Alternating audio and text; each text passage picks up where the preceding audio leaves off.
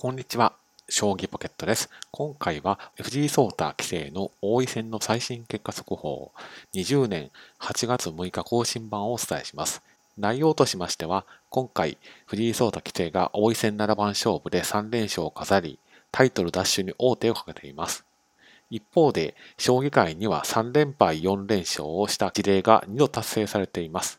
そこで今回は将棋界の3連敗4連勝、囲碁界の3連敗4連勝の記録を紐解いてみたいというふうに思います。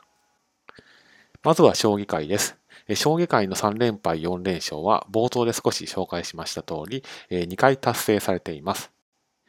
初めて達成されたのが2008年の竜王戦でして、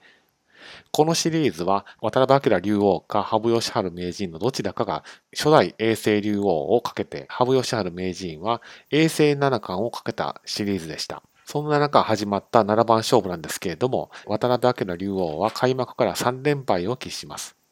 ところが第4局を、えー、なんとか白氷の勝利を飾った後は、一気に4連勝を飾り、大逆転防衛を果たされています。2度目は1年と経たずに達成されたんですけれども、2009年の王位戦で達成されています。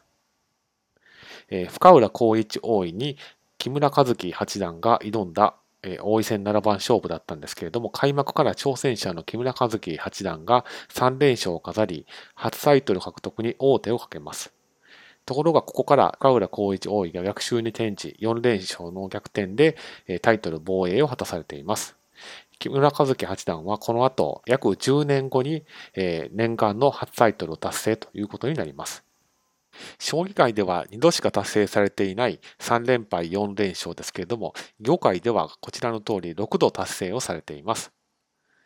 一つ目が1973年に行われた名人戦でして、林海峰名人が石田義雄本因坊の挑戦を受けたんですけれども、出だし3連敗の後、4連勝の大逆転防衛を果たされています。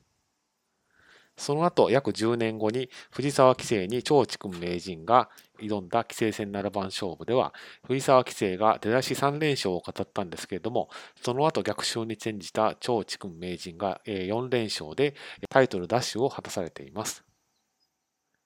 そして、同じ年の本因坊戦では逆に張智君本因坊が林海峰九段に3連敗4連勝を達成されてしまい、同じ年に3連敗4連勝を勝った側と負けた側を両方経験するという非常に珍しいことが起きたのが1983年でした。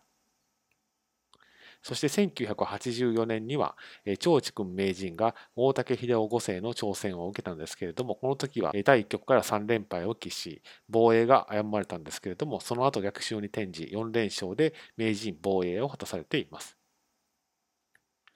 そして、約10年経った1992年の本因坊戦では、第3巻をかける小林光一名人が長智君本因坊に挑戦しました。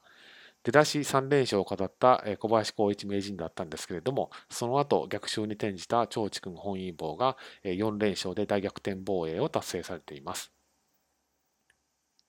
そして2008年の本因坊戦では、えー、高尾真治現九段が本因坊だった時に出だし3連勝で挑戦者の羽根直樹九段を角番に追い込みます。ところがそこから逆襲に転じ、羽根直樹九段が初の本因坊位獲得という結果となりました。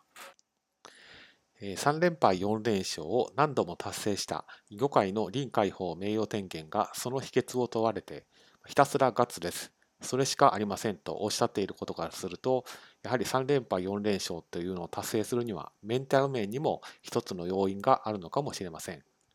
まあ、史上最強の棋士の一人として言われている羽生善治九段でも食らうことのある3連勝4連敗ですから、藤井聡太棋聖が食らわないとは限りませんし、王位戦の相手が受けと粘りが新庄の木村和樹多いですから、可能性はなくはないということは言えると思います。